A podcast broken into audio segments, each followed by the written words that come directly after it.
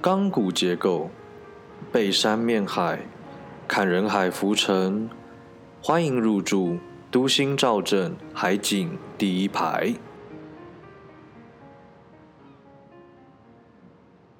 我前几天有跟雪芙碰面，你应该有在我 IG Story 看到。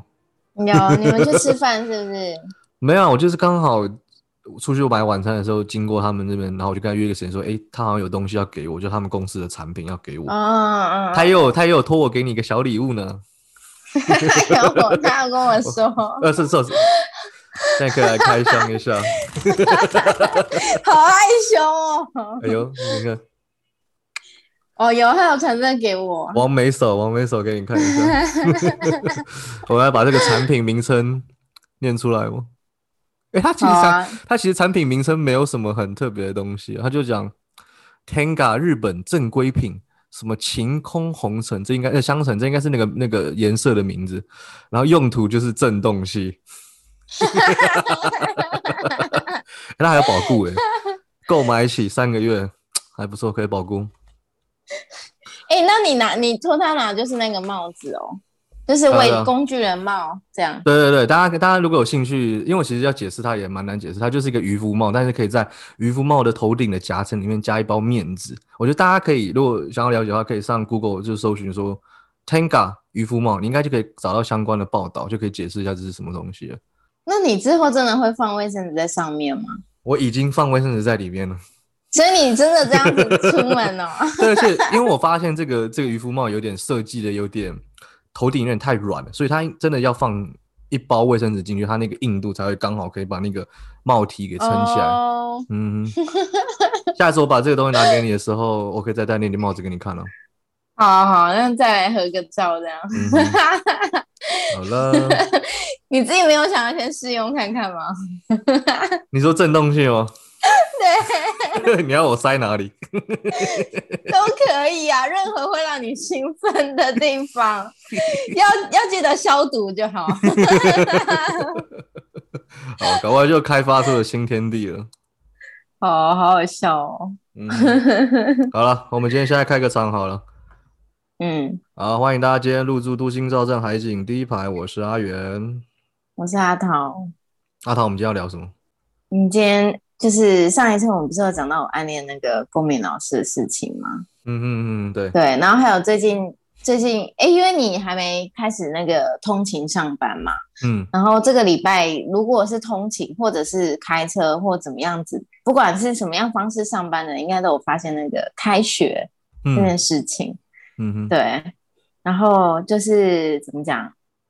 其实前阵子4、5月那时候疫情起来的时候，虽然很不方便，可是因为我那时候还是要通勤上班，你会发现整个路上都没人，然后也没有所谓的塞车的问题。其实心情愉悦啊，对，还蛮舒服的，就是都没人，你知道吗？就路上都没人，捷运都没人，然后现在突然之间好多小朋友都开学，你就觉得就看到很多。怎么讲？一方面就觉得有点不习惯，但另一方面又觉得好像就是有种蓬勃生机的感觉。这是你心里话吗？你有想要干这点小屁孩过来跟我抢位置坐？就是怎么讲？不知道，就是两个好像都各有优缺点这样子。对，然后你知道你记不记得你之前不是讲过说就是。我们在聊我们大学期间，你就讲说我是在山上坐计程车下去，然后我跟你讲说没有，我其实都会搭公车。那个时候，因为阳明山上有很多学校，像欧洲学校啊、华冈艺校啊，还有那是华兴中学吗？好像是，对吧？反正就是还有什么阳明国小什么有的没的。anyway 之类，反正那时候有时候搭公车就会很多小屁孩在那边抢位置，我想要干他妈，你们这些小屁孩一天到晚过来抢我的位置，真是讨人厌。可是欧洲学校有些学生很帅，华冈艺校也是啊。就有一些那种毕竟是要做艺人的是不是？对，好笑哦。好啦，然后好像我们记得前阵子也有提到，就是关于老师，就是为什么会讲到老师这主题，其实我有点忘记了。但是我自己就是从小到大遇到过蛮多蛮奇怪的老师。我记得我们之前聊到老师的时候是在聊霸凌的时候。对，因为我们在聊说老师，嗯，哎，你先说，靠腰，你先说啦，私底下什么啦？我说我们私底下的时候也有聊到老师吧，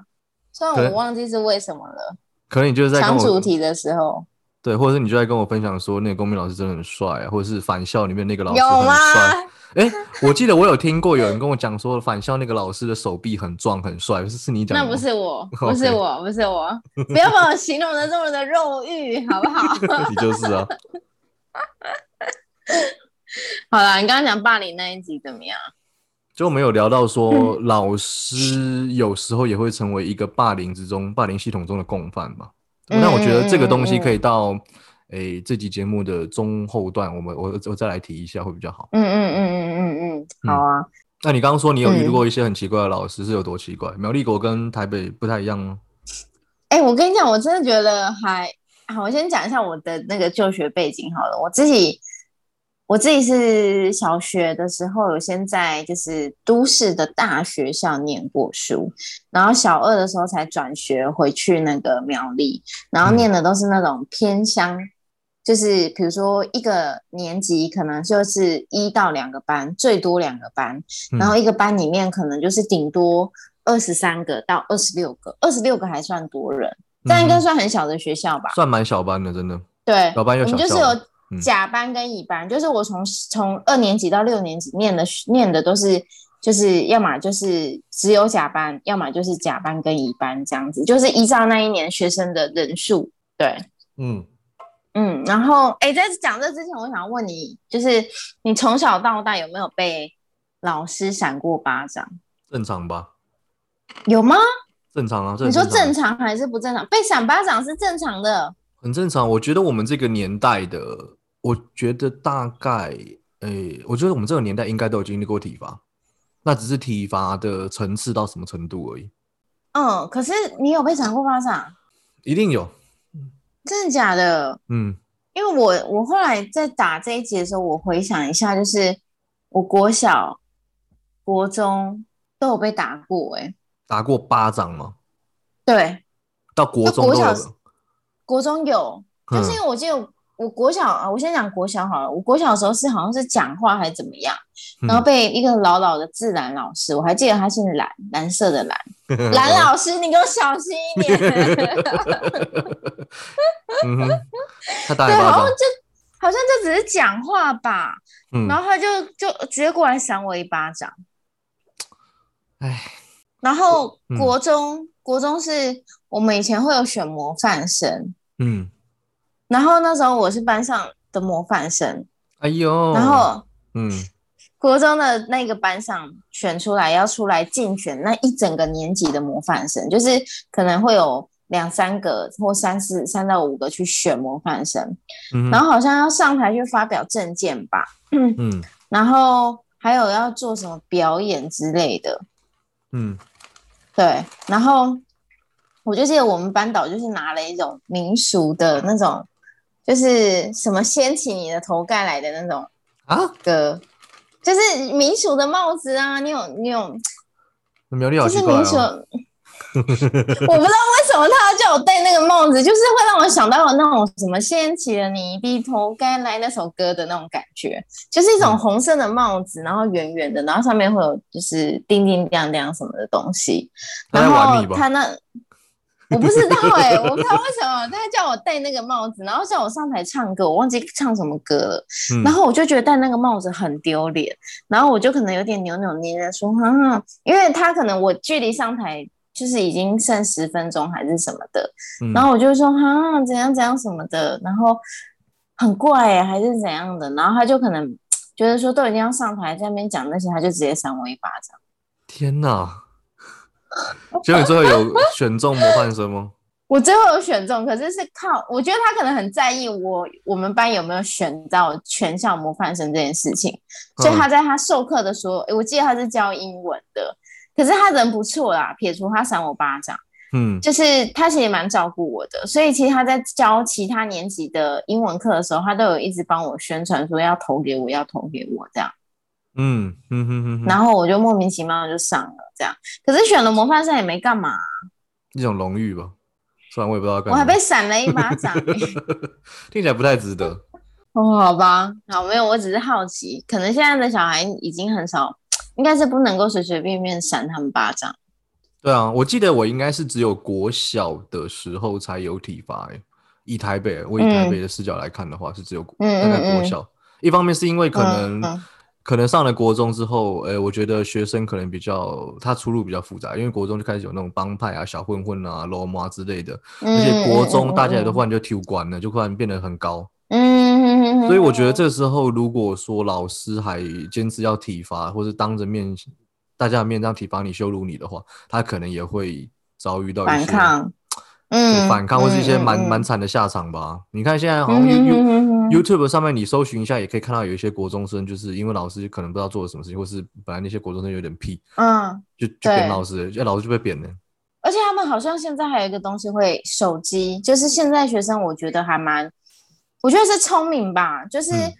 他们会录影自保或者是上传之类的，就是我觉得如果说有比如说学生跟老师吵架啊，或者是说学生看到一些他觉得怎么可以这样，我觉得现在的孩子好像跟我们以前比起来，他们比较懂得去保护自己的权益吧。以前我们可能就笨笨呆呆的，就是哦老师说了算这样子。对啊，对啊。然后我自己小学，我真的小学遇到我要讲的是两个老师。这两个老师都就是还蛮，我先讲第一个好了。那反正这两个老师等一下会有一个共同的同学，这个同学的绰号叫做 Oday。我不是有跟你讲过，有，就是那个被当众拖去洗手台洗的那个 Oday。对，我有讲过这个，我已经讲过了吗？对，你讲过 Oday的故事。可是我私下跟你讲，没有、哦，在节目里面讲的，在霸凌那集讲的。你还好？对，我现在讲的就是这个老师，就是这个好像香老师，他很严格，他很凶。然后对，如果大家就是对于 Oday， 那这样 Oday 的故事，我还要再讲一次吗？你可以再简单叙述一下。好，反正就是这个好。那我先讲这个老师好了，就是这个老师非常的凶跟严格。然后我那时候，我刚刚也讲过，我其实小一的时候不是念这一间学校，我是小二的时候才转学过去的。对，就是从一个很大间的学校，然后转到乡下的只有这种一个班两个班的学校。然后那时候非常害怕这个老师，因为他真的很凶很严格。就是对于那个时候，你看才小学二年级哦，对我来说上学是一个非常焦虑跟恐怖的事情。然后他的形象就很像是那种，我不知道大家有没有看过玩偶游戏，就是渣男的。沙男，对，然后里面不是有个老师，我只记得他妈的头上有一只松鼠，对，他里面有你好厉害，这少女漫画你竟然有看，你有没有暗恋过雨山？你小时候有没有暗恋过雨山？我喜欢的是经纪人阿玲。OK， 好了，回去正题。好，就是里面有个老师，他就是会化很浓的妆，然后他笑起来。就是妆会裂掉的那种，我觉得他有点像他的形象。然后就是会，就是我觉得他是一个很传统、很传统形象的老师，就是现在可能已经没有人这么穿，他就会穿套装，然后永远就是挺胸，然后穿黑色的跟鞋，然后剪很利落的短头发这样子。然后他很严格，你知道严格到就是我们中午吃饭是他打多少的饭菜。我们就要把它吃完，然后是不可以有任何厨余的，你也不可以挑食。反正他放多少的饭，放多少的菜在你的碗里面，你就是要把它吃完。然后我其实从小学就是一个很就是可能看我现在不太像吧，就看我现在可能很聒噪，但是其实我从小是一个非常安静、非常文静、乖巧，然后很瘦、很小只的。女生，然后我吃饭那时候非常非常慢，我一直在想说，因为我现在一个便当我大概10到15分钟我就可以把它吃完，是完整的吃完就是我吃饭的速度现在是很快的，所以我觉得其实我后来回想，我不知道是不是因为这个老师的关系，因为我以前小时候吃饭非常之慢到就是午餐时间吃完，然后午休就是你比如说该睡觉的时间如果没吃完的。你就是在后面站着把你的那个晚饭吃完，你就是不能，对，你就是不能倒厨余哦。而且你知道我们装完菜之后就有点像当兵吧，就是你的碗不是回位置上你就可以立刻吃，你就是要先每个人都做好，然后等到每个人都饭菜都打完了，然后我们就要说什么谢谢老师，谢谢什么，那时候好像有志工妈妈吧，然后谢谢同学什么，大家开动。而且我们在讲开动之前，我们会先背就是这个礼拜要背的唐诗。有病、啊！就是我们会先背该背完的东西，然后讲谢谢谁谢谢谁，然后碗就放在前面哦，然后才大家开动才可以开动吃。而且我们开动吃饭的时候，我们是不可以讲话的，也不可以跟隔壁同学聊天。然后他就会开始放，就是什么孙叔叔说故事给我们听。嗯。对，然后就是比如说听完了，然后大家饭都吃完了，比如说我都没吃完嘛，我几乎每一天我都是站在教室后面吃饭，就有的时候是一个人，有的时候旁边会有一个男生叫做阿兵，他会在我旁边是因为有新角色了因为他暗恋你不是他没有写过情书给你没有他其实是胖胖的一个男生，可是他可以把你看我胖胖的不是啦，他的饭菜都有吃完，可是今天会有他是因为他会站在我旁边，不是啦，是因为他今天的午餐有木耳，然后他不喜欢吃木耳，所以他其实饭都吃完了，就只剩下木耳在他的便当盒里面，然后他就会一直剁，把那个木耳剁到很碎，然后慢慢的把木耳吃完，所以。今天旁边有他，我就知道今天的午餐有木了好有趣的环境哦。对啊，然后而且你知道那个因为香香老师他就是一个非常我也不知道欸，可能就是因为跟导护妈妈的关系很好吧，有的时候有一些志工妈妈，比如说有一些我们因为其实我们那边有点像是一个小社区，那有一些小朋友的阿嬷可能已经退休了没事做，可能就会到我们那个小学当志工然后有一次他就是可能给我们班老师就是仙草，然后其实我不是很喜欢吃仙草，然后同样哦就是一大桶的仙草，他也是强迫就是你不能不吃，你如果跟老师说老师我不敢吃还不行，他就说不行，因为我那时候我记得就是他就是要每个人装一碗，然后我就跑过去跟他说老师我不敢吃仙草，我不想吃这个，然后他就说不行，没有不可以挑食。我有个问题，你以前在这个时代的时候，苗栗不流行蒸便当吗？就自己带便当去蒸？没有，我们小学好像有规定就是吃营养午餐吧，那是小学。有这种事情规定强迫你一定要吃营养午餐？小学有点忘记了，但是我记得小学就是每个人都吃营养午餐，因为我们有那个厨房阿姨会统一煮，然后我们就还会有那个拉餐车，然后就是还会送厨余回去那个餐厅，然后你去帮忙洗帮忙什么的话，阿姨就会给你一些水果这样子。因为我记得我台北的学校是首先一定会有营养午餐，这是必然的，因为它比较便宜嘛。然后再来就是学生是可以订外食的。小学对，就是因为有些妈妈可能会跟附近的什么便当店或什么东西合作，所以这些便当店或是早餐店会来送铁板面或什么直接当午餐嘛。再来另外一种就是在自己带一个铁饭，我不知道现在小朋友有没有看有没有这个东西，就是铁饭盒里面装就是你妈帮你做好的菜，然后或是前一天的剩菜，然后放到一个叫蒸饭箱里面的东西，它就蒸热了之后中午就可以拿出来吃。我国中有，可是小学没有。而且我跟你讲，我觉得我跟你的生活背景差异真的应该是有点大，因为我的小学附近一间便当店都没有。以前我的那个小学是连 7 都没有，只有杂货店。哦，那可能就真的是蛮偏向的，方圆，对，很偏向的地方，就是那种森林小学那种，很偏僻啦。然后方圆要几百里内，反正就是没有。但几百里太夸张了啦，北七哦，都出苗栗了。搞不好真的没有啊，反正就是那个时候家里面的人也没有那个时间帮你准备便当。对，好，然后那个仙草就是反正老师就说不行，然后他就还是挖了一碗给我，然后我就吃到吐，就是你不喜欢你不敢吃，你还是把它吃完。然后后来好像趁老师不在意不注意，我就偷偷倒到洗手台。然后呢？有被抓到吗？还是没有？没有啊！我就趁他在跟别人那时候其实是因为我刚刚讲我以前小时候很乖，所以那算是就是一种对我来说是一个很大的挑战，就是我也开始违背老师的权威，因为我就觉得说我真的不敢吃啊，而且我吃了一两口我就还跑到后面吐这样子，我就觉得那个味道我很没有很喜欢。当下有没有觉得有那种尝到禁忌的快感？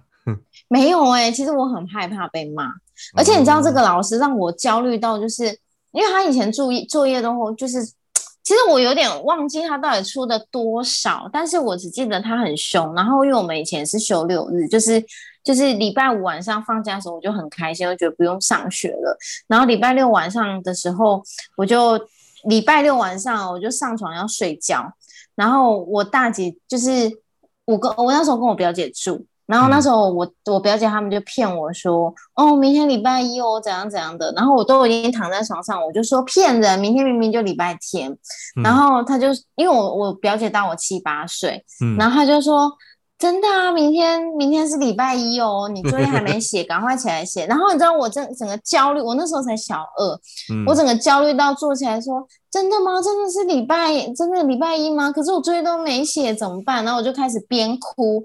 然后边打开就是桌子的台灯，然后开始把作业拿出来写。好可怜哦。对，然后他们看到我这样才说，好了，没有了，明天礼拜天。然后我又把作业合起来上去睡觉。我觉得好像我自己印象中你这么一讲，我觉得好像大家国小的时期都对于上学这件事情其实是有一定程度的抗拒的。我是那时候我忘记是因为什么原因，但是我有一次的经验是抗拒到什么程度？抗拒到我隔天醒来的时候有那种我觉得是我们在心理学里面会讲有点像歇斯底里 hysteria 的那种感觉，就是我忽然变得不会走路了。我觉得我不会走，就是我没有办法走路，你知道吗？就是你是说像小朋友退化那种，是不是？对，但我现在想想看，可能是那种你对于上学这件事情非常的抗拒，对于上学这件事情太过于焦虑，导致于你的身体真的有一种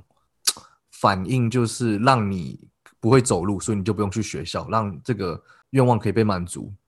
所以他就借此成立了一个规避掉这个焦虑的一个算防卫机制吧。哦，因为我知道有一些那种那个叫什么拒学症，还是什么，我有点忘记那个词了，因为我记得一个是恐惧的惧，我想一下，恐惧的惧跟拒绝的拒吧。对，哎，你好厉害，你知道我要讲什么？就是不用客气。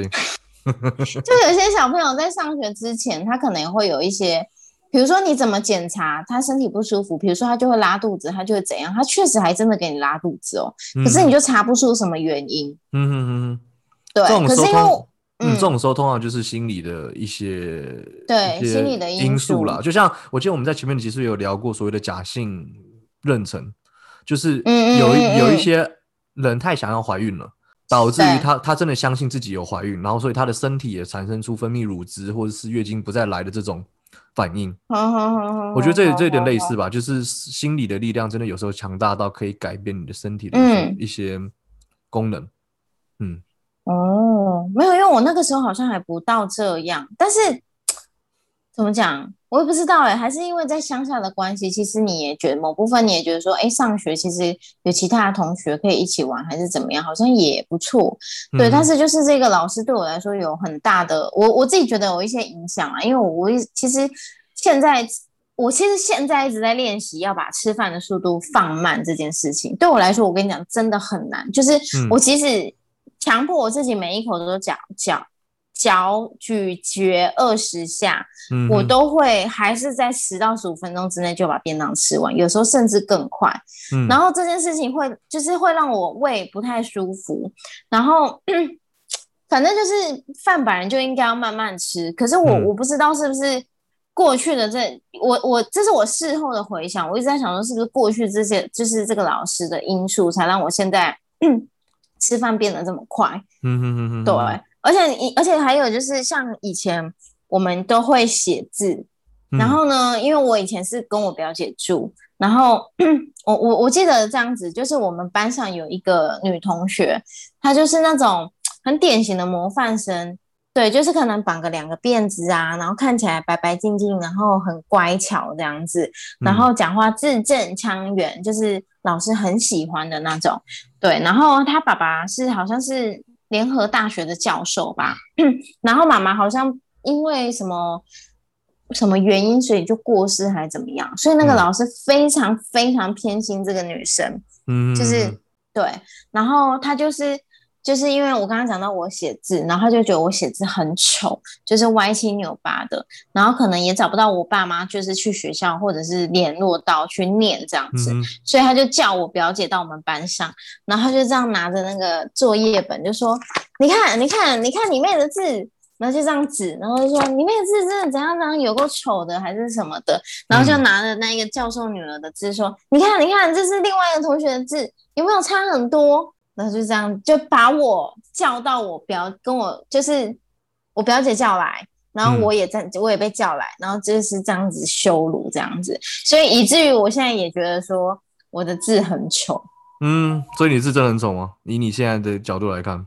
我自己是觉得还好啦。可是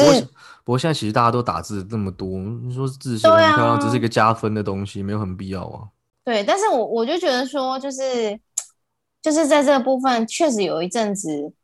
我从有国高中吧，就那时候就会一直觉得自己的字不是很好看，嗯嗯，对对，就这样。然后我就觉得这样算很奇怪嘛，但我我觉得他的惊人事迹就是最惊人就是洗手台洗澡这件事情啦，嗯，对，就是Oday那个事情，对对对，Oday真的很可怜呢，就是他们家比较贫穷一点，就是他们住的那个社区。对，然后反正我就稍微提一下啦，反正这个老师就是因为他这个 Oday 他是一个男生，然后他就是很多天就是我不知道多久没洗澡，但身上真的就是臭臭的，然后他的脖子会有绳，就是一圈一圈的，嗯，然后那一天可能那个老师就受不了了，可能就觉得说怎么联系家长还是什么的都没有改善，所以呢他就把 Oday 就是拉到小学外面的洗手台，然后用菜瓜布撸他，帮他洗澡，他就穿着一条小内裤这样。我真的觉得这种事情，如果你身为一个老师，你觉得有问题，你觉得需要被改变的话，你可以私底下做，你可以就是说，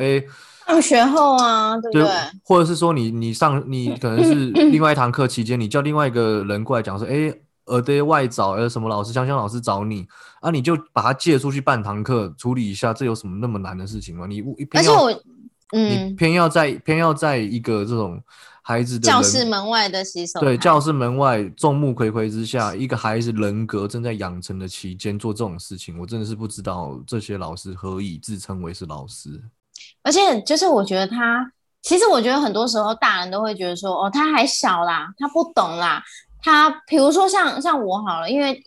我爸妈其实是离婚嘛，然后我妈可能会就是有她的另一半这样子，然后我那个时候大概几岁啊，10岁还是几岁，反正也是小学，然后可能就在房间换衣服，她可能买了衣服想要给我穿，然后她就叫我在房间换，可是我就不想在那个叔叔面前换，可是她就会觉得说，啊，你就是小朋友，你有什么关系？所以我的意思是说，即便我今天在一个外人面前换衣服我都不想要的，更何况是在同学面前然后被洗澡，然后穿着一条内裤，就是很多时候大人或老师都会觉得说，哦，他还小了，他不懂啦，做这些他不会记得啦，好像没什么大不了，但是其实我觉得我自己从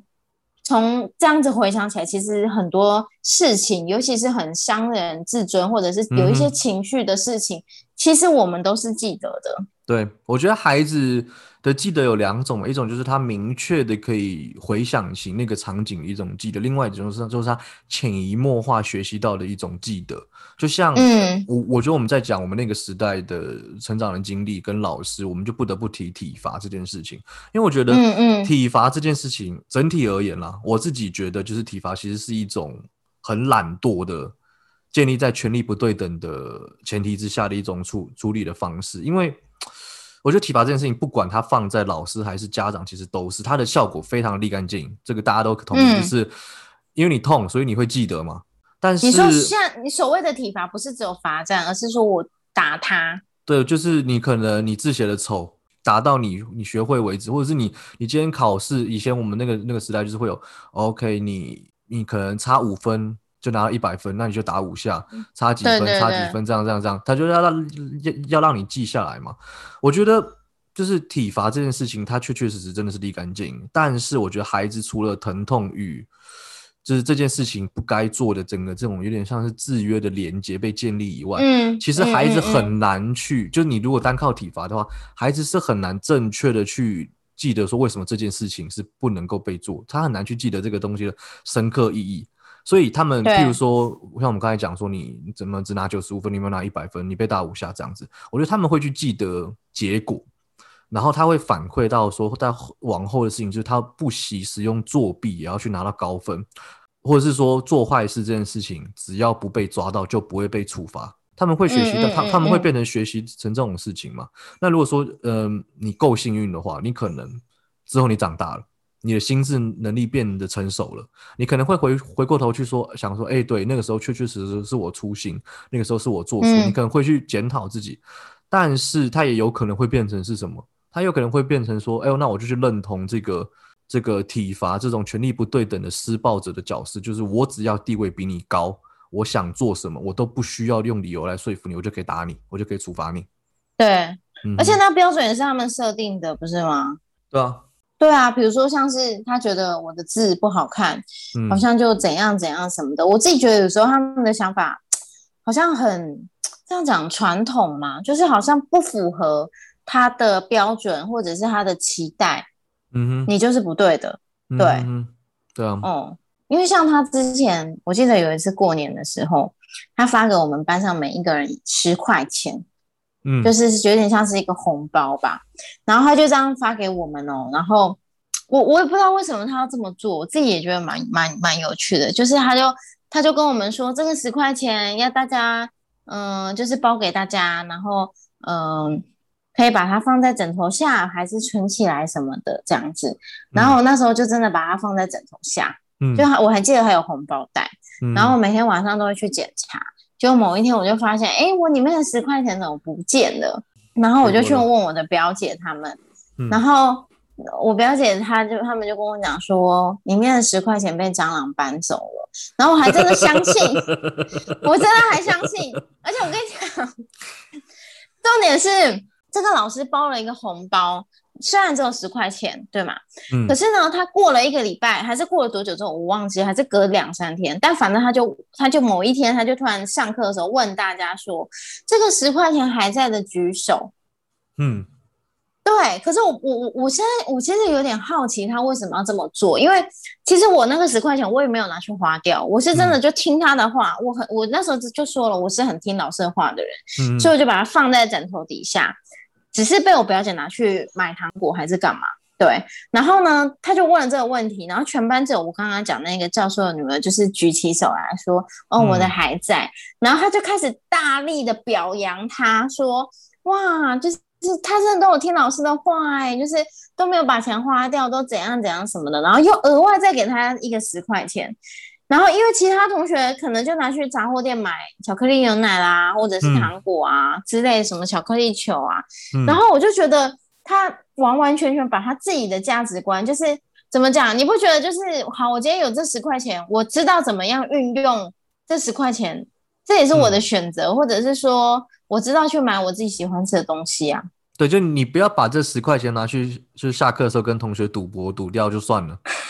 对，就是你这个10块钱也是正当当的用在合法合情合理使用的条件之下，但是为什么好像不符合你的期待它就没有办法受到你的认可。尤其是我们在讲其实国小时代的时期，这个时候家长或者是长辈师长的认可其实是非常重要的。对啊，然后所以以至于我那时候就很讨厌那个教授的女儿正常啊好吧，对，反正这个就是香香老师的事迹，但我自己觉得他的这些东西对我自己来说是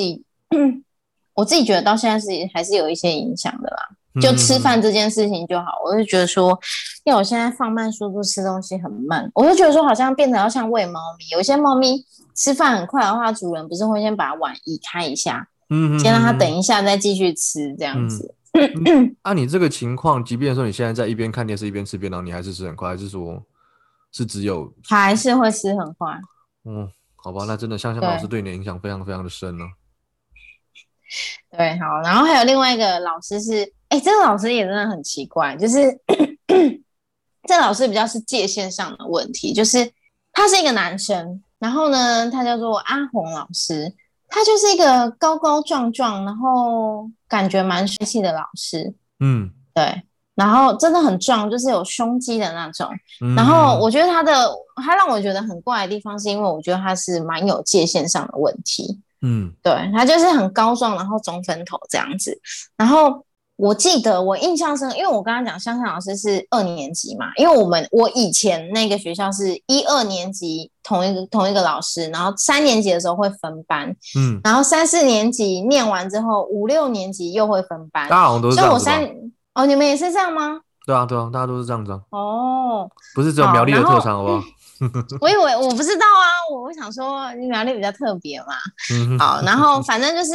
那时候1、2年，因为我只有念2年级，所以我只有给香香老师带1年。然后这个阿红老师，我是从3年级到6年级我都给他带，好像只有4年级短暂的一个学期，就是他不知道去哪里，就有一个代言的老师来这样子。然后我印象很深刻是他那个时候我给他带的时候，我只是觉得这个老师好高大，让我觉得有点可怕。对，然后小学3年级的时候，我现在回想起来，我自己觉得我还蛮有创意的。可是我觉得他那天不知道，我觉得小学老师很常都会把自己个人的情绪，比如说他在家里面发生什么事情，还是他那天心情不好，就很容易迁怒给小朋友。嗯，对，因为我记得那时候就是我有一个作业，然后需要可能粘贴还是什么的，可是我顿时之间找不到胶水或白胶，嗯，没有办法粘作业。然后那个时候又没有，我刚刚讲我那边也没什么，口水粘不住。我跟你讲，我真的觉得我很聪明，鼻涕啦，鼻涕就可以了。不是，没那么恶心。反正我们那边没有什么杂货，有杂货店，可是那个时候也没钱，就小朋友没钱去买，然后家里面的人可能都去工作，所以我自己想了一个方法，把那个东西粘起来，我觉得很有创意啊。你不是那种恶心的东西，你再猜猜看，我用什么粘？立刻吧。不是，立可白它没有粘性，立可白会干啊，它就会液体变成固体，它就干起来，它就不是不是，立可白这种东西太贵了，哦、好吧，城乡差距。你给点提示，吃的哦，饭粒，对，你不觉得我很有创意吗？对、啊，蛮不错，蛮不错的。结果你知道我粘好之后，他可能就觉得可能旁边有点沾到还是什么的，然后。他就摔我的课本，然后大骂。就是我的意思说，好，你要生气，对，我的意思说对，但是你要生气，我可以理解，可能你觉得我弄得脏兮兮还是干嘛？可是我觉得那个情绪的程度，对于这件事情来说，就是这件事情你不需要发那么大的脾气吧。就是我事后回想，但是那个时候的我只觉得哇，老师好生气哦，然后我好像真的做了很，而且你知道，我觉得那时候。罪该万死。对，而且你知道那时候会觉得丢脸，因为旁边有这么多的同学，然后他是大发脾气到旁边的女同学，可能本来不认识，然后过来安慰你的那种。哦。然后一张一张帮忙你撕下来重新贴。有这么严重吗？而且我觉得那个，对，米粒把它磨碎之后，其实也很像浆糊，对啊，传统的有一些白胶真的就是用米去勾的，不是吗？嗯，阿红老师好，反正就是我觉得这个是我一开始跟他相遇的开端，可是后来不知道为什么，就是开始5、6年级的时候变得跟他很要好，而且要好的程度是他会开车带着几个就是关系还不错的同学，不是全班，就是比如说4、5个他可能觉得比较合得来或者是比较好聊的，他会开车到我们到后龙去玩水跟吃，后龙有一间很有名的 Olenbe，然后还会带我们去爬山。Olenbe 啦，对对对对，你知道哦。我不知道，我只纠正你的台语而已。哦，可是我都讲 Olenbe 好吧，可能这也是苗栗国的口音。可以。好，反正就是他就会开他自己的车，然后比如说6日的时候带我们这样出去玩，然后还会去爬仙山这样子。然后我印象很深刻，就是我那时候应该是5、6年级吧，就是我们那时候爬仙山的时候，可能我的裤子还是衣服有点掀起来，就他可能他爬在我后面，我自己觉得不是很舒服，是他在我后面会去推我的屁股，就帮我就是撑着这样。然后我那时候还只是觉得说，哎、欸，有点怪怪的，但是好像还不知道哎、欸。我那时候就是觉得，我想一下，我那时候到底在想什么，只觉得有点怪怪的，可是又觉得他好像是老师，应该是想说你干嘛碰我，有一点点这种感觉。可是你又觉得他是老师，他应该不会做错事情或者是怎么样，因为我那时候年纪很小嘛，才5年级。然后重点是他后面讲的一个东西，让我真的觉得有除了不舒服之外，你会觉得有点羞愧，有点丢脸。是他就说：“哦，你今天穿红色内裤哦，什么的。”很恶哎、欸。对，但是因为你那时候又觉得说，我刚刚也讲了，他会带我们去海边玩，然后吃那个黑轮柏、然后有的时候平常会跟我们开一些玩笑，你会觉得说他就跟你像朋友一样，又不太像老师。那讲这个，虽然你不舒服，可是这个是不是表示他跟你很好，他才会这么做？你那个时候，我那个时候的想法就是这样想啊。然后像有的时候也会聊到一些性相关的东西，比如说什么。什么自慰还是什么什么，你会不会自慰之类的？是不是真的很？我的表情已经逐渐母汤了。跟国小女生聊这个，我觉得，因为我印象很深刻，是她那时候在我跟另外一个女同学，然后不知道那个女同学为什么就讲到自慰这个东西，她就那个女同学就说：“哎、欸，我不会自慰耶，怎样怎样。”可是你看小学谁会去讲说：“哦，我会自慰。”而且我们又是女生，对不对？有可能，所以 你有可能会跟你的同才聊啊，或是说有时候小学有健康教育课的时候，大家特别还会在课堂上聊这件事情。哦、但是你好像不太会去跟一个比你年长很多的成年男性，在一个非学术讨论的场域之中去聊，说我不会自慰，你会自慰？是，但是因为你那个时候才小学5、6年级啊，然后是另外一个女同学先开启这个话题，然后我那个时候没有想要搭这个话题，我就说哦，我也不会，还是怎样怎样什么的。然后那个阿红老师就会说哦，是吗？真的吗？真的不会吗？这样。然后我就心想说，他好恶哦、喔，对、欸，他真的很恶哎、欸。而且我跟你讲，后面还有更恶的，就是其实我现在想想，我会觉得真的不太舒服，而且我觉得也不太妥当。就是像我那个时候其实已经有手机了，就是那种智障型手机，然后他就会跟我传简讯，可能就是类似问我在干嘛，还是找啊，还是什么的。然后我记得印象很深刻是那个时候我先，反正我们两个同时互相传了一封简讯给对方，但内容是什么我有点忘记了，可能类似是什么早安还是什么的。然后他就传说什么好有默契哦，什么同时还是什么，结果就被我小姑姑看到我简讯的内容。因为以前我小姑姑就是管我还蛮严的，就是她会拿我的手机去看，所以她看到这些简讯，她就还拿去跟我爸说：“哎、欸，你们这个老师怎么怎样怎样？”她觉得女生的直觉，她就觉得有点怪怪的。可是我爸就会觉得说：“哦，没有啦，你想太多，这个是。”老师特别照顾我们家阿桃这样子，因为那个老师他会到我们家跟我爸去聊天，然后之前还会一起去吃饭，跟我爸的关系是很好的，对，所以我爸就不觉得他对我有这样。可是我先说，我们真的确实也没有怎么样哦，没有，我们也没有牵手，也没有干嘛，可是很多他对我做的一些事情，其实我现在就回想，我会觉得很不恰当了，就是很没有界限的。然后他之前他有一台重机，我还记得我有被他的重机载过。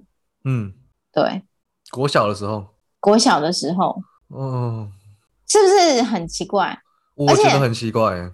对，而且哎、欸，那个霸凌那一集，我是有讲过这个老师对 Oday 的暴行。就是哎哦，所以说那个对 Oday 做的事情，洗手台事件是阿红，不是香香老，不是香老师，是香香老师，是女老师帮他洗澡。然后到好像5、6年级的时候，我忘记 Oday 做了什么事情，惹到这个阿红老师。然后呢，这个阿红老师非常的生气，他就把全班的同学叫出去，就叫我们全部都到教室外面。然后把窗户全部关起来，然后前后门也都关起来，然后在里面开始打 Oday。 打 Oday 怎么打？对，就是拿棍子抽他啊，就是而且你知道那一次是我们真的在外面，就是在上课期间哦，然后我们所有的同学都在教室外面，没有人敢说话，也没有人敢乱跑，然后每一个人都很害怕，因为 Oday 在里面哭喊的声音，就可能在那边说哦不要，就是你知道被打，他被打到跪在地上爬，欸，对。这个阿宏老师现在还在那间学校任教吗？他后来好像因为有那个阿兹海默症就提早退休，他任教蛮久了，他好像前5年还怎么样才退休的。欸，我觉得这个事件明确的在告诉我们台湾的教育体制多么需要严厉的跟慎重的被改革，欸，因为这种老师是没有资格，我觉得连称之为人其实都蛮困难的，但是居然可以当老师，我觉得当像 Oday 那个时候那么年幼那么年轻的一个孩子，在一个没有适当的被同理以及被说服而被，因为我不是讲说不能够被严格的管教，不能够被管教或是不能被处罚，我是觉得说你要管教他，你要处罚他，你要足够耐性的去同理去说服他说你因为做错了什么事情所以我要处罚你这样子。我觉得在没有这样的情况下是很容易心生怨怼的，而且我不知道大家有没有那种经验，就是你被处罚的时候你可能会躲到自己的小空间，像 Oday 可能就是被打完之后就跑去厕所，或者是说你可能小时候被你爸妈打完之后你就躲到桌子底下，或是躲到什么只有你自己的空间里面，然后你可能会在心里面默默的默念到说我长大以后一定要杀了你。我不知道大家有没有这种经验，因为我听过其实不少人都有类似的经验，就是但你现在可能长大之后你会去想说啊那时候是一时冲动，可能有一些家长或是师长也会觉得说欸，这只是孩子一时的气话与一时的情绪激动。当然我觉得这个真的有可能是这样，是一时的情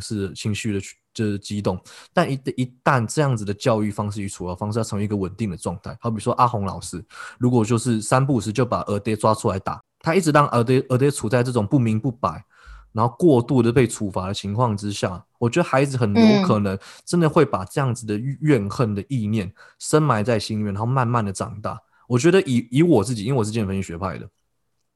我以精神分析学派的视角来看，这么看重成长经历对于一个成人的人格养成的学派的论点来看的话，我不相信这样子的成长脉络能养出多么健康的孩子。其实我现在听到你刚刚讲这个故事，我会非常的关心 Oday 现在变成什么样的大人。他现在很不好，因为我之前其实有一次在苗栗火车站买票的时候我有遇到他。对，就是我虽然没有去跟他讲话或干嘛，可是我看他整体的，就是我那个时候大概才18岁吧，可是我看到他我其实有一点吓一跳，因为他把他自己过得跟38岁一样。对，就是他就是我没有说吃槟榔不好，但是他呈现了一种就是满嘴好像已经吃很久的槟榔，然后变得身体状况也不是很好，因为他就是变得很胖很胖，然后很黑很黑，然后抽烟吃槟榔这样子，然后就是一副地痞流氓样。欸，其实我刚才听完这个故事，我真的觉得阿宏老师可以成功的到阿兹海默而提早退休，算是他可能有烧好香。我觉得他如果真的是一直这样对他的学生，他哪一天毕业典礼的时候被人拿刀捅死都不是太意外的事情。对，这个其实我那个时候也蛮害怕的，就是他被捅死是吗？不是，我是说我们看的人其实也会害怕。我其实现在已经不记得他为什么那么生气了，可是你就会对，比如说像你就会觉得说可能怕自己哪一天，因为你就知道这个老师可能很凶还是怎么样的，所以可能他对我做的那些事情我也不敢去忤逆，或者是不敢说什么，或者是他说要载我，我也不敢说不，你知道吗？因为我可能我虽然有点不记得前后顺序，可是我目睹了，就是或者是说我听到，因为我其实就是你知道我们在教室门外听到 Oday 在那边哭喊的声音，其实是很那种感觉其实也没有很好受，可是你也没有办法去叫老师说好了老师不要打还是什么，你只能让老师打。我觉得你目睹的就是一个本来在这个社会跟你的家里面都一直在告诉你说师长的话是对的这种氛围下，你又再一次的看到了老师如何用他的身份去塑造他的权威。对，而且因为你知道，其实我想先提这个，就是因为发展心理学里面啊，其实在针对于小孩或者是人类的道德发展的观点来看，其实我们在5到10岁的时候，其实对于权威人士，像是父母、老师或警察，其实有绝对的服从，就是我们会觉得说，老师们或者是这些权威的人所说的就是对的，那他们我们要做对的事情就是按照他们所提出的规定去做，如果没有的话就表示是你不对或者是你做错事情。就是如果大家是有小孩的话，你们可以去观察一下，他们会有一个时期他们常常会说，可是老师说怎样怎样要怎样怎样才可以。对，所以我其实觉得一方面回到就是教育这件事情，我其实觉得台湾的教育有一点非常可惜，就是比如说像外国好了，他们就很重视一个叫做批判性思维，叫 critical thinking 的一种技能，他们甚至可以讲说这个东西是技能嘛，就是你任何一种你在教育之中最基本的就是你要有批判性思维，你不能够对于不能对于老师的东西照单全收吧，老师如果讲的东西没有办法在任何一个环节说服你，你都应该要去 challenge 他，而老师也必须要去接受你的 challenge。因为我自己觉得这个跟我们教育上真的很不同因为比如说像可能也许国外就会很推崇学生们，或者是很鼓励学生们就是要举手要怎样怎样，可是对于在我们这边好像多问些什么，老师就会我自己觉得有时候会很敏感，会觉得说你现在是在质疑我嘛，或者是你就不要问太多，小朋友你们就是听就好了，我说是这样这样就这样。对，我觉得确实就跟我们考试的方式也有很大的关联，因为我们的教育体制某种程度上它是在呼应考试的，而我们的考试的方式是什么？我们是选择题，我们是是非题，所以它永远都有一个正确的答案摆在那边让你去选。但是国外的课他们很多课程都必须要你去做申论题，申论题里面是没有，它当然有是非，一定程度的是非，但是你的申论题是在于你如何在你所知道的文献、你所知道的知识之中拼凑出你认为对于这个问题的解答嘛。那所以其实我觉得跟台湾的教育方式是不太一样，考试教育其实都是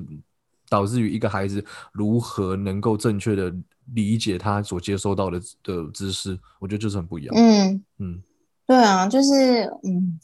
我也不知道就是感觉好像就是我们上课就是听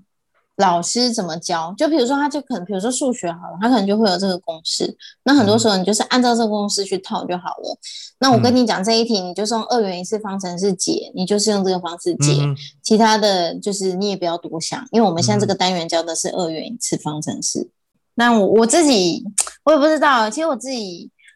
就是跟阿宏老师的关系还有刚刚讲的那些事件，其实我的印象都非常非常的深刻，然后也因为这件事情我自己会觉得说，当你在一个权力不对等的关系当中的时候，其实我后来因为我做这个咨商师的工作，我其实一直觉得界限这件事情是很重要的，尤其是在你在咨商关系当中，然后后来其实你会慢慢的发现在每一个关系当中界限都是重要的，尤其是如果你是在一个权力不对等的关系的时候，那个界限更是重要。对，我觉得因为我其实对，就像你刚才讲的，咨商师还有老师其实都是一个权力不对的，而且它很重要的事情就是在于我们的受众、学生还有个案其实都在等待我们的诠释，我们的就是我们给予的东西。所以这个时候你已经具有那么强大的权力的时候，你就更要明白你的界限了。对，而且我刚刚讲，就是我不是说他会带几个同学出去玩吗？对，而且我跟你讲当你一直以来都是被挑选的那一个的时候，当你有一天，像我之前有一次是没有找我去，你就会开始想说你是不是自己做错了些什么，你是不是哪里惹他生气？可是你其实反过来想，你就觉得一个老师这样带学生出去玩，我觉得就是不太适合。对。但这可能也是要到你后来长大之后，你有一定的行为能力之后再回来判断，这样子。对。